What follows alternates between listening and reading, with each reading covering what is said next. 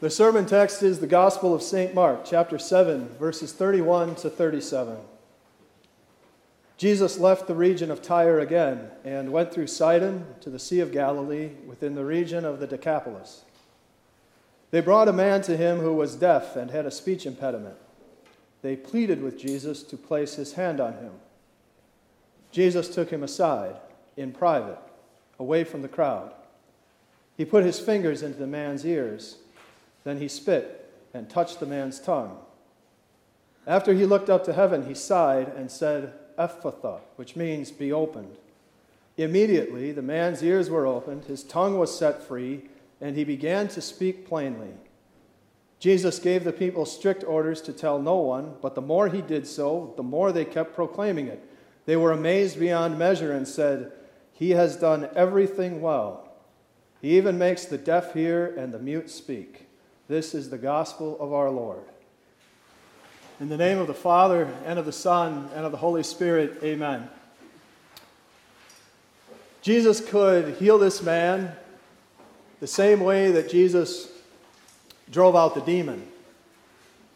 In the account right before this one in Mark's Gospel, he tells us about a Gentile woman who comes to Jesus and begs him to drive the demon out of her daughter that has been tormenting this Gentile woman's daughter. And after Jesus gives this woman a very firm test of her faith,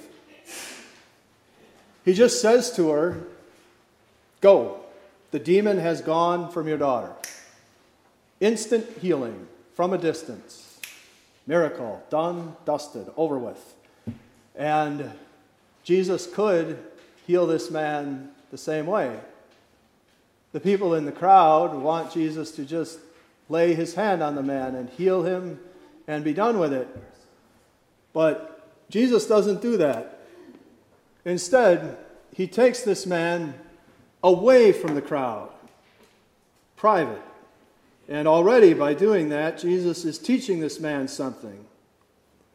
You, you alone are my focus. I should be your focus. Me and you. I'm here for you, you're here for me. Now, just watch. And what does Jesus do then? Does he say something? Does he just set his hand on the man the way the people had suggested? He put his fingers into the man's ears. See, the man can't hear, so with some kind of proto sign language, Jesus tells him something is about to happen right here. Then he spit and touched the man's tongue. Something is about to happen right here, too.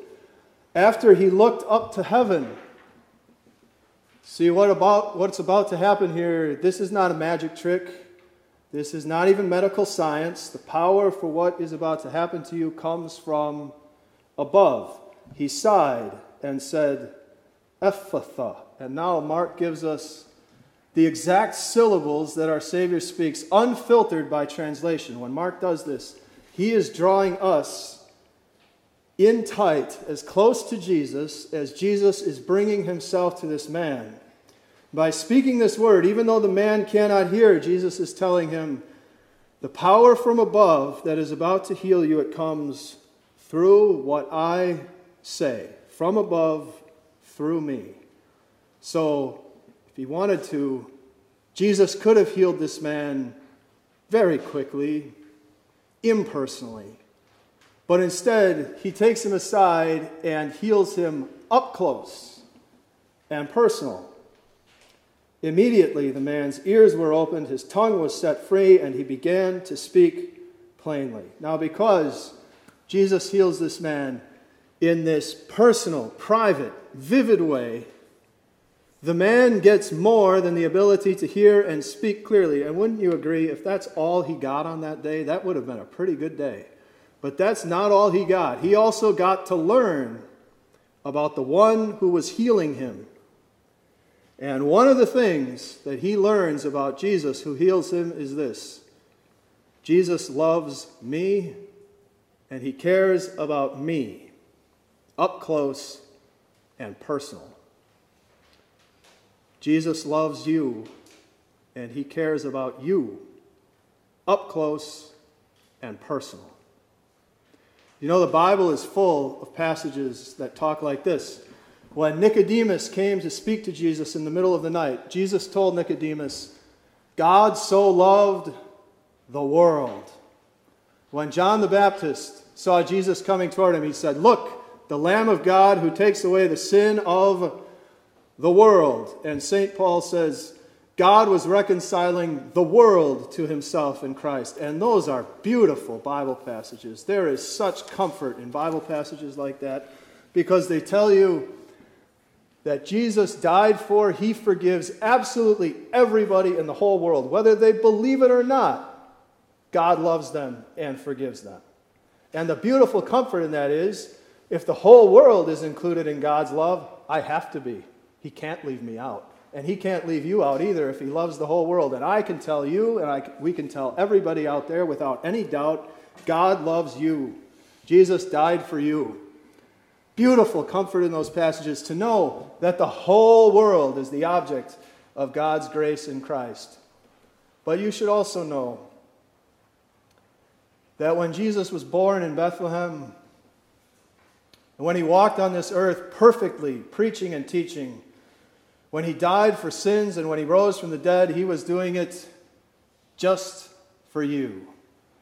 You alone and you personally. Jesus is the Savior who sees the face of each individual human being, who knows each heart personally, who loves every soul individually.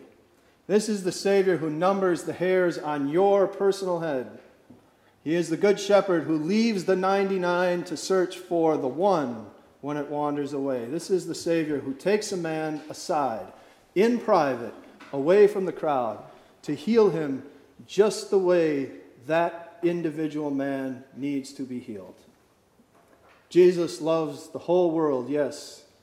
He takes away the sin of the whole world, yes, but yours, individually, personally. And to you personally, Jesus has spoken into your ears with the good news of his love for you. He has opened up your ears to receive the gift of his forgiveness. And he has straightened out your tongue, your individual tongue, to say to the world, He has done everything well. He most certainly does. He not only heals people, but he heals them up close and personal. You know, this personal individual care that God has for us shows, us, shows itself in other ways too. For example, if God wanted us to be with Him forever in heaven, and He does, this is all He would have to tell us. Bullet point one I made you human beings perfect, but you sinned and you keep sinning and you deserve to go to hell. Bullet point two I loved you anyway. So I sent my son, and he lived and died and rose for you to forgive your sins. Bullet point three. Now, through the good news that you just read in bullet point two, my Holy Spirit is coming to give you faith in your heart, so you'll be with me forever in heaven. If God wanted us to be with him, he could have written those three bullet points on a piece of paper, folded it into a plane, and floated it down to heaven, and we would have had everything we need to be saved and to be with God forever. He could have given us just that. Instead, he gives us a 1,800 page book. Why? Why so much information? Why teach us about his commandments in detail? Why teach us about prayer and predestination? Why tell us about the signs of the times and judgment day and what heaven is going to be like? Why teach us that Jesus ascended after he rose and, and that he's still interceding for us before the Father? Why this big, fat Old Testament? that's full of all this prophecy and history and poetry. Why give us four different accounts of our Savior's life and his resurrection on Easter morning? Why so much revelation from God? Because we're individuals. We're all different. Now, of course, as Christians, we recognize the whole Bible all of God's revelation is important, and it all comes from the Holy Spirit. But we're all different. We all learn differently. We all have different stories and truths in God's Word that connect with us as individuals. We all have our favorite sections of, of poetry and prophecy, our, our favorite miracles from Jesus' life. This happens to be one of my favorites. I promise you, every three years that this comes up, you're going to hear a sermon on this story over and over and over again because I just love this story. This is one that connects with me. See, we go through different stages in life. We have different struggles, different joys, and there's something in God's Word to connect with everybody in every struggle, every joy, every different stage of life. Because He cares about us as individuals, God reveals Himself in this rich, thorough tapestry of His Word. Now, I am not saying, please do not take this away from what I just said. I am not saying that we are all free to interpret the Bible any way that we want and make it say whatever we personally want it to say. Now, the message of God's Word is clear and it is consistent. It's just that He reveals it in this rich variety of ways for our benefit, the benefit of each individual person to learn and to grow in God's Word. Because He cares about us personally as individuals. And then, not only that, He goes and gives us something like communion. God didn't have to give us communion, His Word would be enough. Why does He do that?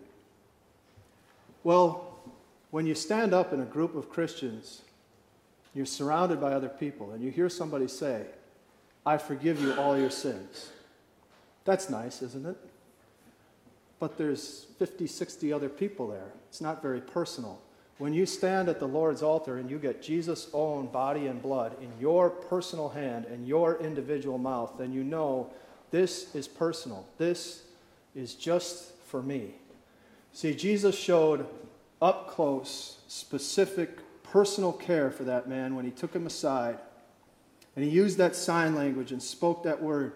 And Jesus takes every believer aside with his word and with his supper and gives them that personal, up close care.